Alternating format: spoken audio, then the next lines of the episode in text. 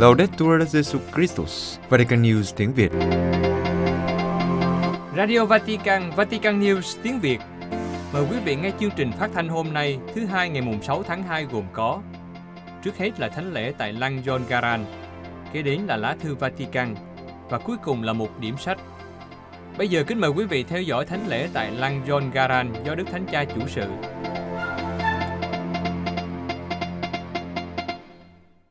Sáng Chủ nhật ngày 5 tháng 2, Đức Thánh Cha đã dâng thánh lễ với khoảng 100.000 người Nam Sudan tại lăng Chôn Garang ở Juba của Nam Sudan. Đây là sự kiện cuối cùng của Đức Thánh Cha trong chuyến tông du 5 ngày đến Cộng hòa Dân chủ Congo và Nam Sudan. Thánh lễ diễn ra trong bầu khí vui nhộn của văn hóa Nam Sudan với các bài hát và vũ điệu xuyên suốt cử hành phụng vụ.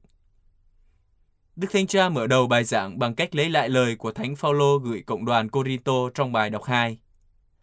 Khi tôi đến với anh em, tôi đã không dùng lời lẽ hùng hồn hoặc triết lý cao siêu mà loan báo mầu nhiệm của Thiên Chúa. Vì hồi còn ở giữa anh em, tôi đã không biết đến chuyện gì khác ngoài Đức Giêsu Kitô, mà là Đức Giêsu Kitô chịu đóng đinh vào thập giá. Ngài nói rằng, sự lo lắng của Phaolô cũng là của tôi. Được ở đây với anh chị em nhân danh Chúa Giêsu Kitô, Thiên Chúa của tình yêu, Thiên Chúa đã mang lại bình an qua thập giá của người. Chúa Giêsu Thiên Chúa chịu đóng đinh vì tất cả chúng ta. Đức Thánh Cha khai triển hai hình ảnh trong bài đọc tin mừng được đọc trong thánh lễ. Anh em là muối đất và anh em là ánh sáng thế gian. Trước hết, muối được dùng để tạo hương vị cho thức ăn, mang lại hương vị cho mọi thứ. Thiếu muối, mọi sự trở nên nhạt nhẽo, vô vị. Và Chúa Giêsu nói đến muối ngay sau khi công bố các muối phúc cho các môn đệ và chúng ta hiểu đó là muối của đời sống Kitô hữu. Các môn phúc khẳng định rằng để có phúc, tức là được hạnh phúc trọn vẹn, chúng ta không được cố tỏ ra mạnh mẽ, giàu sang hống hách, nhưng phải khiêm nhường, hiền lành và thương xót, không làm hại ai, nhưng là người kiến tạo hòa bình cho mọi người. Với hình ảnh này, Đức Thanh Cha khuyến khích người dân Nam Sudan mang lại hương vị cho mảnh đất họ đang ở. Ngoài ra, muối còn để bảo vệ thực phẩm. Vậy nên, Điều này cũng nhắc nhở chúng ta về nhu cầu chính yếu là gìn giữ mối tương quan với Thiên Chúa. Vào thời cổ đại, khi con người hoặc các dân tộc thiết lập tình bạn hữu với nhau, họ thường ước định bằng cách trao đổi một ít muối. Chúng ta là muối được mời gọi nên làm chứng cho giao ước với Thiên Chúa trong niềm hân hoan, với lòng biết ơn và chứng tỏ rằng chúng ta là những người có khả năng tạo ra những mối dây bạn hữu, sống trong tình huynh đệ, xây dựng những mối quan hệ tốt đẹp giữa con người với nhau, ngăn chặn không để cho sự băng hoại của sự dữ, căn bệnh chia rẽ, sự bẩn thỉu của công việc xấu xa hay tai họa của sự bất công hoành hành. Đức Thanh Cha vừa khuyến khích cũng vừa cảm ơn anh chị em tin hữu Nam Sudan là muối đất tại đất nước này. Ngài nói rằng, tuy nhiên, khi đối diện quá nhiều vết thương và bạo lực làm gia tăng chất độc của hận thù, đối diện với sự gian ác gây ra đau khổ và nghèo đói, anh chị em dường như quá nhỏ bé và bất lực.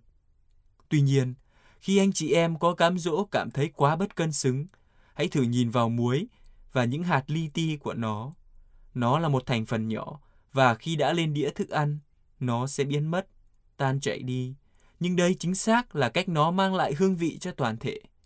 Do đó, Kitô hữu chúng ta, mặc dù mong manh và nhỏ bé, ngay cả khi sức mạnh của chúng ta dường như không đáng kể so với tầm quan trọng của sự điên cuồng và bạo lực, chúng ta cũng có thể đóng góp một cách quyết định để thay đổi lịch sử. Về hình ảnh thứ hai, ánh sáng. Anh em là ánh sáng thế gian. Chính Chúa Giêsu là ánh sáng thế gian và người nói với các môn đệ rằng họ cũng là ánh sáng thế gian. Điều này có nghĩa là bằng cách chào đón ánh sáng của Chúa Kitô, ánh sáng là Chúa Kitô, chúng ta trở nên sáng ngời, chúng ta chiếu tỏa ánh sáng của Thiên Chúa. Lời mời gọi trở thành ánh sáng thế gian của Chúa Giêsu thật rõ ràng. Chúng ta, những môn đệ của người, được mời gọi chiếu sáng như thành trì trên cao, như ngọn đèn không thể tắt. Nói cách khác, trước khi lo lắng về bóng tối bao quanh chúng ta, trước khi hy vọng rằng một cái gì đó xung quanh chúng ta sẽ sáng lên, thì chúng ta cần phải tỏa sáng, chiếu sáng bằng cuộc sống và công việc của mình cho những thành phố, cho những làng mạc và nơi chúng ta sống, cho những người chúng ta gặp gỡ, cho những hoạt động mà chúng ta thực hiện. Chúa ban cho chúng ta sức mạnh, sức mạnh để trong người chúng ta trở nên ánh sáng cho mọi người, để mọi người có thể nhìn thấy những công việc tốt lành của chúng ta. Và khi nhìn thấy điều tốt đẹp đó, Chúa Giêsu nhắc chúng ta rằng họ sẽ mở lòng kinh ngạc trước Thiên Chúa và tôn vinh người. Nếu chúng ta sống như con cái và anh em trên mặt đất, mọi người sẽ khám phá ra rằng họ có một cha trên trời. Do đó, chúng ta được mời gọi thắp lên tình yêu, không để cho ánh sáng của chúng ta vụt tắt, không để cho dưỡng khí của lòng bác ái biến mất khỏi cuộc sống của chúng ta. Vì vậy, miền đất xinh đẹp và bị tra tấn này cần ánh sáng mà mỗi anh chị em có, hay đúng hơn, cần thứ ánh sáng là mỗi anh chị em. Cuối cùng, Đức Thanh Cha cầu chúc. Tôi cầu chúc anh chị em trở thành muối rải khắp và tan chảy cách quảng đại để tạo cho Nam Sudan hương vị huynh đệ của tin mừng, trở thành những cộng đoàn Kitô sáng ngời, giống như những thành phố được xây trên núi, có thể soi sáng điều tốt lành cho mọi người và cho thấy rằng sống tự do, sống có hy vọng để cùng nhau xây dựng một tương lai hòa giải là điều khả thi và tốt đẹp. Cuối thánh lễ, Đức Thanh Cha cảm ơn tất cả mọi người đã cộng tác trong việc chuẩn bị cho chuyến tông du của Ngài. Ngài khuyến khích những người dân Nam Sudan đừng đánh mất hy vọng và đồng thời cầu chúc họ sớm có được hòa bình. Kết thúc thánh lễ, Đức Thanh Cha ra sân bay Juba cách đó 7 km để trở về Roma, kết thúc chuyến tông du 5 ngày đến Cộng hòa Dân chủ Congo và Nam Sudan.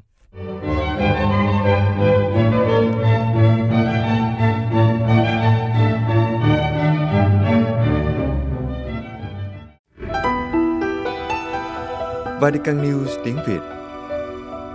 Chuyên mục Lá thư Vatican. Khóa học cấp đại lục của Âu Châu chuẩn bị từ Hội đồng Giáo mục Thế giới.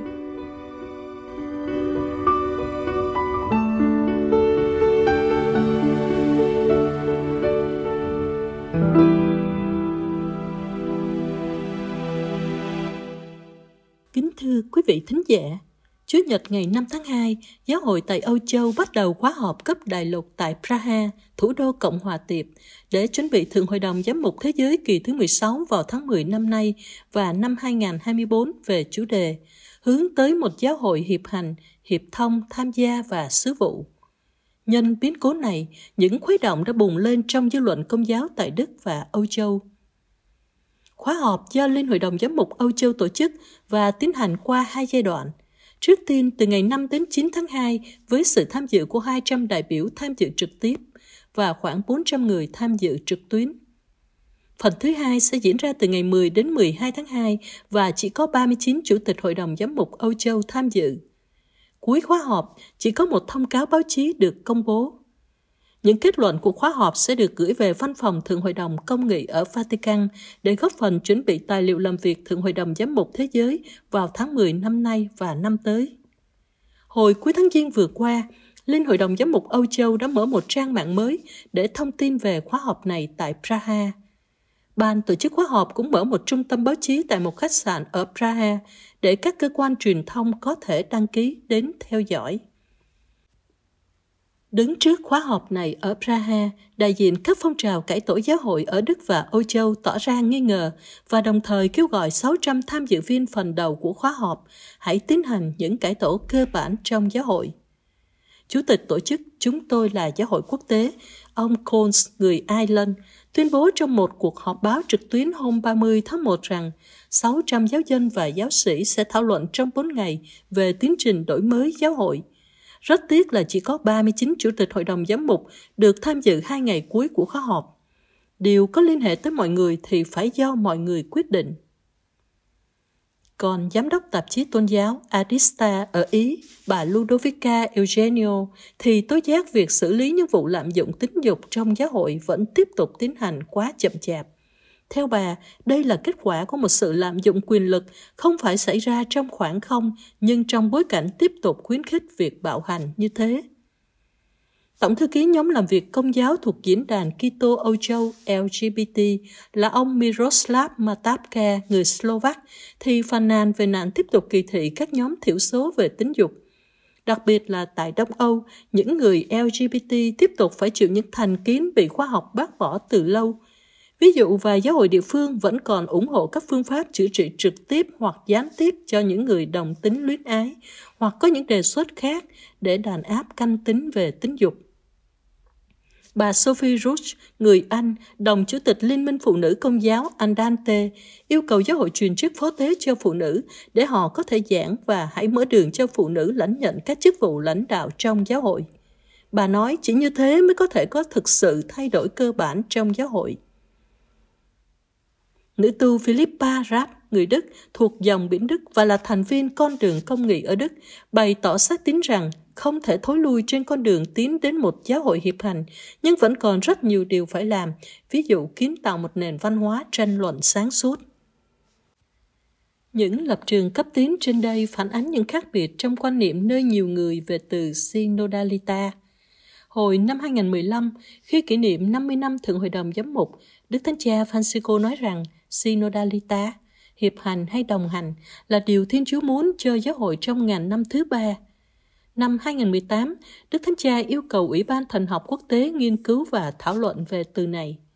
Sau đó, cuốn cẩm nang và văn kiện chuẩn bị cho Thượng Hội đồng Giám mục liên tục nhắc nhở rằng giáo dân có trách nhiệm làm chứng tá, các giám mục có trách nhiệm giáo huấn, thánh hóa và cai quản. Đức cha Georg Bechin, giám mục giáo phận Limburg, chủ tịch hội đồng giám mục Đức, mới đây đã xác nhận xét rằng có những khác biệt cơ bản giữa Synodalita tại Đức và Roma. Đức Giáo Hoàng hiểu Synodalita, hiệp hành, là một sự tập hợp bao quát những thôi thúc, những động lực từ mọi nơi trong giáo hội, rồi các giám mục thảo luận chuyên biệt hơn và sau cùng có một vị đứng đầu quyết định. Tôi không nghĩ đó là Synodalita có thể chấp nhận được trong thế kỷ 21 này.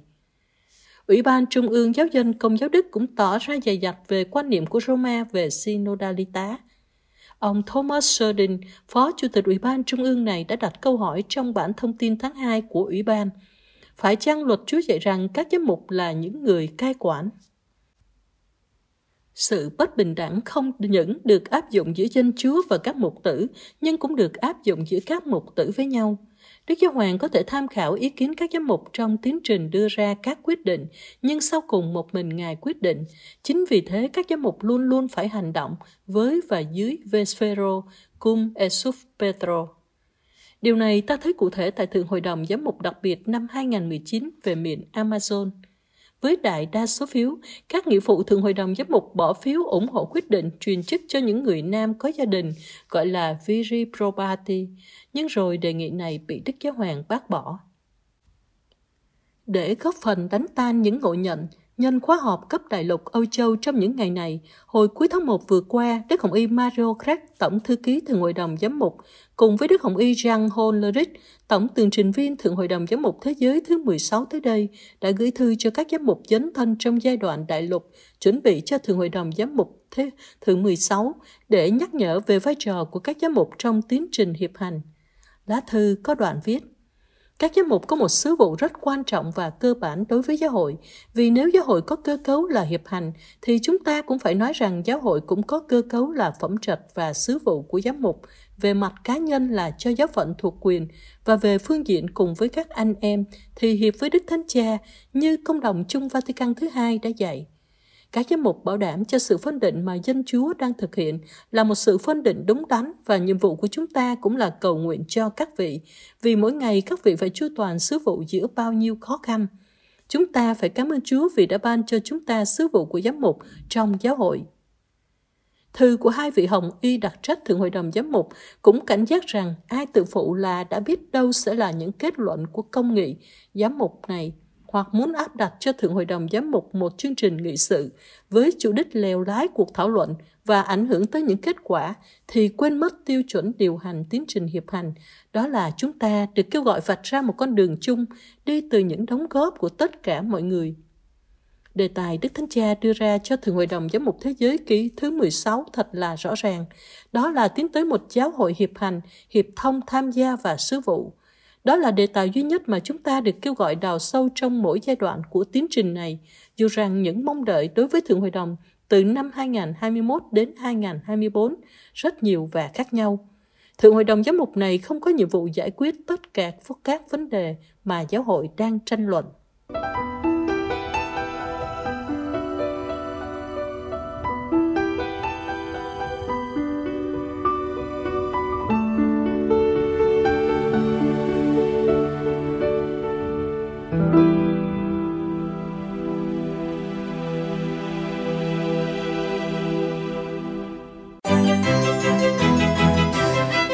Vatican News tiếng Việt Chuyên mục Điểm sách Giới thiệu sách Một con tim biết lắng nghe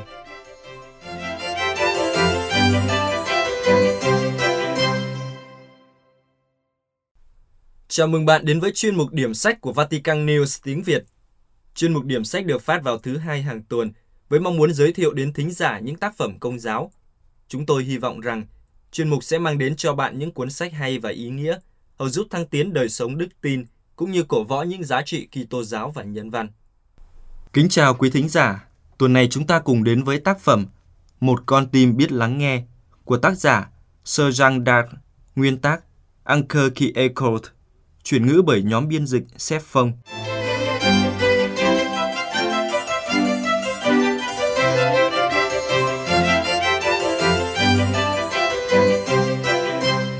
Kính thưa quý thính giả, người Kitô hữu có nhiều cách cầu nguyện khác nhau. Trước tiên có các kinh nguyện đại lễ được thực hành qua các thời đại và việc cử hành các bí tích đã được thiết lập, được chuẩn hóa và được phổ biến. Cũng có những kinh cầu, những kinh nguyện quý báu lặp lại như chuỗi kinh mân côi, Ngày nay có kinh nguyện đặc sủng, nó được ghi vào truyền thống mà sách công vụ tông đồ đã thuật lại. Cuộc hiện xuống vĩ đại tiếp theo sau việc Chúa sống lại và được các cuộc hiện xuống nhỏ nối tiếp. Chúa Thánh Thần tràn ngập các tâm hồn, niềm vui lan tỏa, lời ca ngợi vang lên, những điều kỳ diệu của Thiên Chúa được loan báo mạnh mẽ. Cũng có những hình thức khác của các nhóm phúc âm để đọc, chia sẻ và suy niệm tin mừng. Sau cùng có việc cầu nguyện cá nhân, một mình với Thiên Chúa ở nơi kín nhiệm tâm hồn – Việc tôn trọng sự khác biệt ấy buộc ta trong việc cầu nguyện, điều chủ yếu là tự phát. Tùy theo thời gian và hoàn cảnh, chúng ta hãy biết điều hướng việc cầu nguyện của mình theo hình thức hợp nhất để đáp ứng mọi lời mời gọi của Chúa Thánh Thần. Việc cầu nguyện đích thực vượt ngoài lý luận của chúng ta, đời sống đức tin là một thực tại mầu nhiệm. Trong phần nội dung của cuốn sách, ở chương 1 với tựa đề Lạy Chúa, xin cho con một con tim biết lắng nghe. Tác giả viết, vua Salomon vừa mới nối ngôi vua cha David Ông còn rất trẻ, và Chúa phán với ông trong giấc mộng, Ngươi hãy xin điều mà ngươi muốn ta ban cho ngươi. Vua Salomon đã trả lời theo cách thức làm cho chúng ta trước hết phải ngạc nhiên. Trước đề nghị hào phóng và không điều kiện ấy, vua chỉ xin Chúa Lev Somea. Lev, trái tim trong ngôn ngữ Do Thái. Lev bao hàm cùng lúc cả hai. Nó là nơi trú đóng của đức khôn ngoan, óc phân biện cũng như sức mạnh và sự dịu dàng. Và Somea chính là phân từ của quá khứ Sama, lắng nghe. Khi xin Lep Somea, vua Salomon chỉ xin Thiên Chúa ban cho ông một con tim biết lắng nghe. Chúa hài lòng vì vua Salomon đã xin điều đó. Vậy một con tim biết lắng nghe có nghĩa là gì? Thái độ nào là quan trọng, không thể thay thế để Thiên Chúa xem nó ngang bằng với khôn ngoan và trí tuệ. Và như thế, lời cầu xin duy nhất ấy có thể gồm tóm mọi điều tốt lành đáng được mong muốn không? Vậy, một con tim biết lắng nghe nhằm mục đích gì? Xin thưa, để đối diện với Thiên Chúa. Trong tương quan thân mật với người, phải chăng một con tim biết lắng nghe là phần tốt nhất mà Thiên Chúa sẽ không lấy mất nơi chúng ta. Ngồi kề bên Chúa, Maria lắng nghe lời người. Đó cũng là lời mà cụ Elia đã bảo cậu Samuel đáp lại. Lạy Chúa xin hãy phán, vì tôi tới Chúa đang lắng tai nghe. Lời này diễn tả một thái độ căn bản của linh hồn nhờ đức tin mà biết rằng Thiên Chúa muốn hiệp thông trực tiếp với mình. Như thế, linh hồn phải luôn lắng nghe mọi lời Thiên Chúa kêu gọi và mọi hơi thở thúc đẩy của Chúa Thánh Thần. Phúc thay ai lắng nghe và tuân giữ lời Thiên Chúa. Nhưng chỉ khi sự thinh lặng thâm sâu bao trùm mọi vật thì lời Chúa mới được tỏ bày cho chúng ta. Lắng nghe để đối diện với anh em mình. Một con tim biết lắng nghe không chỉ có giá trị trong phạm vi đời sống mật thiết với Thiên Chúa, nhưng còn có giá trị trong những phạm vi khác, và đặc biệt trong những tương quan nhân bản của chúng ta. Và lại, đây là mức độ lời cầu xin của vua Salomon được thiết lập trong lịch sử – Chẳng phải con tim biết lắng nghe là điều mà chúng ta cũng âm thầm trông đợi hay sao? Những người bệnh, những người nghèo thường cần điều đó hơn cả thuốc men và cơm bánh. Nhưng cả với những người xung quanh và gần ta nhất, lẽ nào chúng ta không nghe thấy lời mời gọi âm thầm đó? Mỗi người phải gánh vác nhiệm vụ và gánh nặng của riêng mình. Đôi khi gánh nặng nhất có vẻ đến từ cái nhãn mắc này, mặt tiền kia, một cái tôi xã hội vốn thường rất khác so với cái tôi đích thực mà tôi muốn trốn tránh. Lắng nghe để mang vác gánh nặng. Anh em hãy mang vác gánh nặng cho nhau. Chúng ta rất yếu đuối, thường chúng ta không thể mang gánh nặng của người khác, nhưng chúng ta luôn có thể đặt gánh nặng đó xuống để tự nó vơi đi. Chỉ cần lắng nghe nó với con tim mình. Vấn đề không phải là những lời trần tình hay tâm sự, dù những điều này không bị loại bỏ. Sâu xa hơn, vấn đề chính là sự tiếp nhận một con tim nội tâm để lắng nghe những điều tốt nhất và cũng thường là những điều kín nhất, không hề được thổ lộ cho bất cứ ai đến gần người ấy. Một sự thinh lặng đầy lòng trìu mến, ta lắng nghe tiếng than thở của người đau khổ với lòng bác ái, và điều này thường có hiệu quả hơn nhiều so với những lời an ủi. Tác phẩm gồm những đề mục chính sau.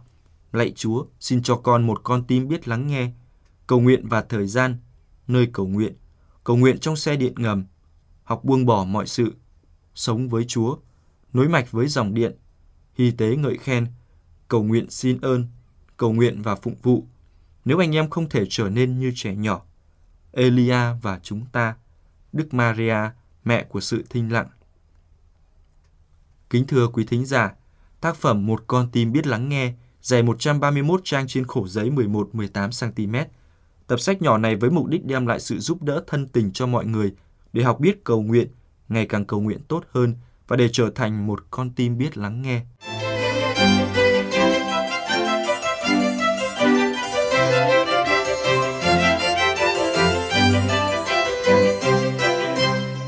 Kính thưa quý thính giả, không phải cuốn sách nào cũng phù hợp với tất cả mọi người, hay cũng không có người nào phù hợp với mọi cuốn sách. Nếu sau khi đã nghe mục điểm sách tuần này và bạn phân vân không biết liệu tác phẩm Một con tim biết lắng nghe có phù hợp với mình hay không, bạn có thể tìm đọc tại các nhà sách công giáo hay tra cứu trên Internet để tìm hiểu thêm về tác phẩm trước khi có quyết định cuối cùng. Hoặc có thể chờ một tác phẩm tiếp theo sẽ được giới thiệu vào tuần tới. Cảm ơn quý thính giả đã lắng nghe. Xin chào và hẹn gặp lại.